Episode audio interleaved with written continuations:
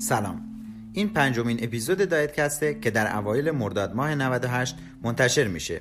من دکتر محمد رادفر هستم دکترای عمومی داروسازی و متخصص تغذیه و رژیم درمانی. هدف من تو دایتکست توضیح مسائل نسبتا پیچیده تغذیه‌ای به زبان ساده برای ترویج تغذیه سالمه. تو این اپیزود می‌خوام در مورد رژیم پرپروتئین صحبت کنم.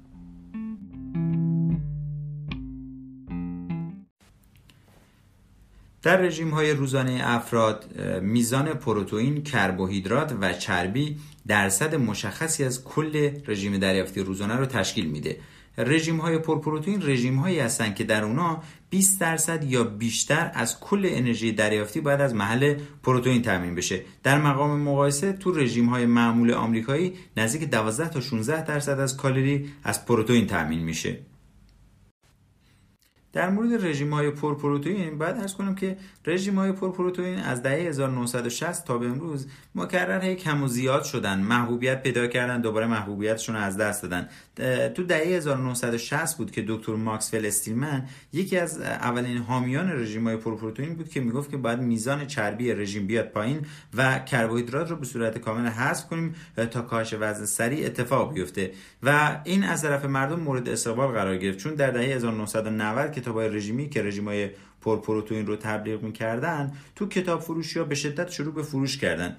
محبوب ترین رژیم هایی که از این دست رژیم های پرپروتئین می‌تونیم اسم ببریم رژیم دکتر اتکینز بود. یه سری رژیم های پرپروتئین دیگه هم مثل رژیم های زون یا رژیم قدرت پروتئین یا رژیم قندشکن هم اومدن که این رژیم ها همشون توالی همون رژیم اسیلمن بودن ولی کم کم یه مقدار کربوهیدرات رو داخل رژیم گنجوندن. این رژیم ها در واقع با دریافت زیاد پروتئین اعتقاد دارن که باعث کاهش وزن سریعتر میشه.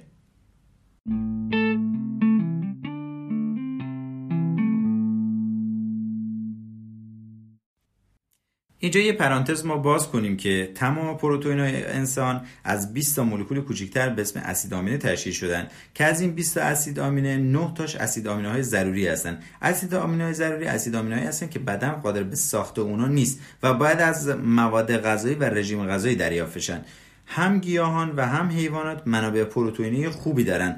اما پروتئین های حیوانی دارای ارزش زیستی بالاتری هستند چون پروتئینشون کاملتره و این پروتئین 9 تا اسید آمینه ضروری که میگیم به صورت کامل توی پروتئین های حیوانی وجود داره. پروتئین های حیوانی شامل گوشت ها هستند مثل گوشت قرمز ماکیان هستند ماهی ها سفیده تخم مرغ و محصولات لبنی.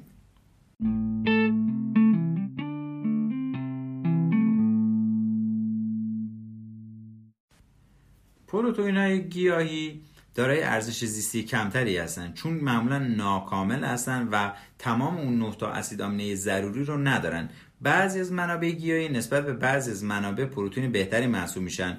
چون فقط مثلا یک یا دو مورد از اون اسید آمینه 9 تا اسید آمینه ضروری رو کم دارن. اما پروتئین های بهتر گیاهی توی معمولا توی حبوبات سویا دانه ها و غلاتی مثل ذرت هستند تو بسیاری از فرنگا میان غذاهای گیاهی را با هم مخلوط می‌کنن. مثلا لوبیای قرمز برنج ذرت و سایر لوبیا را که با هم ترکیب می‌کنن این میزان نقص پروتئین رو می‌تونه پوشش بده و تمام اسید آمینه ضروری رو برای بدن فراهم کنه.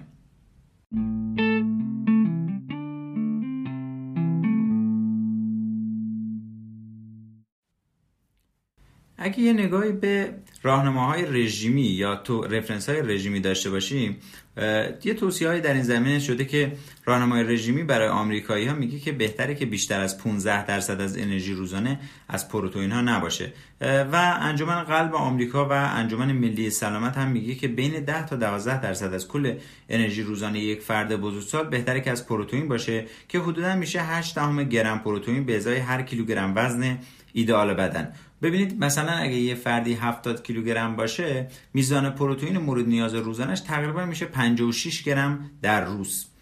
خب رژیم های پرپروتئین توصیه های متفاوتی دارن. ببینید یه رژیم مثل رژیم اتکینز تقریبا توصیه در حدود 34 درصد از پروتئین رو توی رژیم داره و رژیم استیلمن که جز اولین رژیم های پرپروتئین بود که باب شد تقریبا تا حدود 64 درصد از انرژی دریافتی روزانه هم میگه که می‌تونه از پروتئین ها باشه.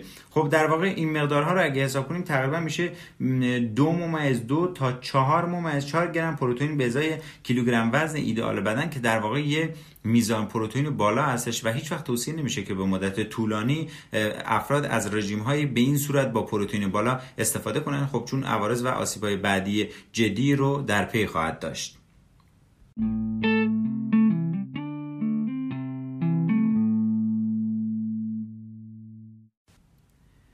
اینجا ما دوباره یه پرانتز باز کنیم که اسیدهای آمینه اضافی تو بدن ذخیره نمیشن. وقتی که اسیدهای آمینه اضافی دریافت میشن توسط آنزیما شکسته میشن. اون قسمتی که نیتروژن داره توی اسیدهای آمینه توسط کلیه و تو ادرار دفع میشه. بقیهش ممکنه به شکل گلوکوز ذخیره بشه. یا اینکه می‌تونه به عنوان انرژی مورد استفاده قرار بگیره یا به صورت گلیکوژن برای استفاده بعدی توی بدن ذخیره میشه. رژیم های پرپروتئین یه مشکلی که دارن اینه که سرشار از چربی های اشباع هستن. چربی های اشباع معمولا همون چربی های حیوانی هستن که بیشتر سطح LDL کلسترول بد و تو خون بالا می‌برن که این باعث تو بالای LDL کلسترول ممکنه باعث افزایش خطر بیماری قلبی بشه. تاثیر رژیم های پرپروتئین معمولا بیشتر از طریق افزایش میزان دریافت کالری از طریق پروتئین و کاهش کالری کربوهیدرات ها ایجاد میشه که در واقع مجموع انرژی دریافتی رو محدود می‌کنه. غلات کامل که در واقع جزء کربوهیدرات هستن منابع خوب و ویتامین های گروهی هستن که تقریبا توی رژیم های پرپروتئین مقدارش کاهش پیدا می‌کنه. ممکنه فرد به عوارض رژیم های پرپروتئین دچار بشه. یه سری از افراد هستن که پروتئین بیشتری رو نیاز دارن. مثلا مثل نوجوانان که سرعت رشد بیشتری دارن یا زنان باردار یا شیرده یا بدنسازان و ورزشکاران استقامتی یا توی بعضی از افراد که مثلا سرطان دارن. خب این گروه ها نیاز به دریافت پروتئین بالا دارن ولی باید یه رژیم متعادل داشته باشن که در کنار اون سایر گروه های غذایی رو هم استفاده کنن. یعنی فقط متکی به پروتئین نباشن.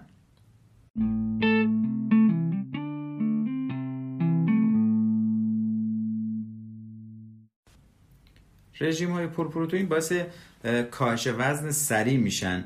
هرچند این کاهش وزن یه مقدارش از طریق از دست دادن آب هم می‌تونه باشه. دلیل این امر اینه که بدن وارد فازی به اسم فاز کتوز میشه. ترجیح بدن برای تولید انرژی تبدیل کربوهیدرات ها به گلوکوز و تامین انرژی از طریق گلوکوز اما زمانی که بدن تو محرومیت از کربوهیدرات قرار می‌گیره شروع می‌کنه که چربی رو به انرژی تبدیل می‌کنه که تو این فرایند های آب تشکیل میشه که از بدن دفع میشه. البته خب همه می‌خوان تو رژیمایی که می‌گیرن چربی بیشتری بسوزونن. ولی موقعی که انحصارا بدن فقط چربی رو برای تولید انرژی بسوزونه یه سری اجسام کتونی تو بدن تولید میشن که تو خون تجمع پیدا می‌کنن و یه تعادل متابولیکی خیلی بد رو توی بدن ایجاد می‌کنن که ممکنه برای کلیه ها و سایر اندام خطرناک باشه. در واقع کتون هایی که توی بدن تولید میشن صد دفاعی بدنن در برابر گرسنگی و باعث میشن که اشتها سرکوب بشه و همین بوی بدی که موقع تنفس در ایام روزهداری و افرادی که غذا نمی‌خورن ایجاد میشه به دلیل همین کتون هایی که در سر چربی سوزی ایجاد میشه.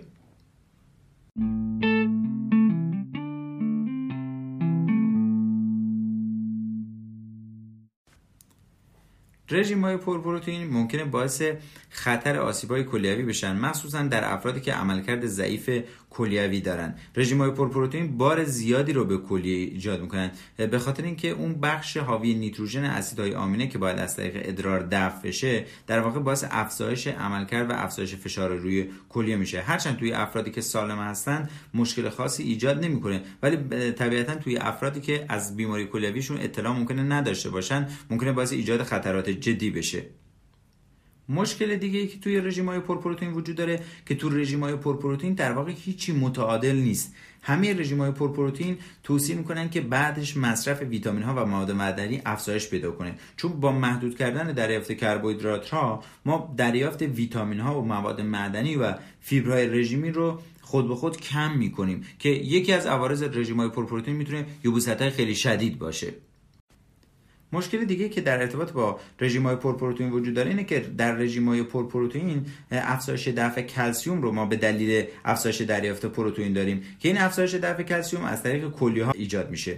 موقعی که افزایش دفع کلسیوم داریم باعث اتلاف کلسیوم استخوان میشه و این تو دراز مدت می‌تونه موجب پوکی استخوان بشه که مسئله خیلی مهمتری هستش. مسئله دیگه اینه که توی افرادی که رژیم پرپروتئین می‌گیرن معمولا خطر سنگ های کلیوی ایجاد میشه که به دلیل اینه که کلسیوم بدن که دفع میشه ممکنه در داخل کلیه ها باعث ایجاد سنگ های کلسیوم فسفات یا کلسیوم اگزالات بشه که این خطر در این افرادی که پروتئین مصرف می‌کنن خیلی بیشتر هستش. مشکل بعدی هم که به طور جزئی بهش اشاره کردیم اینه که سطح کلسترول تو افرادی که رژیم های پرپروتئین دارن معمولا افزایش پیدا می‌کنن چون دریافت بیشتر چربی های اشبا در رابطه با پروتئین حیوانی توی افرادی که رژیم های پرپروتئین دارن خیلی بیشتر میشه. و مورد بعدی هم برمیگرده به همون حالت کتوزی که گفتیم که تجمع کتون ها باعث اسیدی شدن بدن میشه و یه سری آسیب ها رو به یه سری ارگان ها وارد می‌کنه.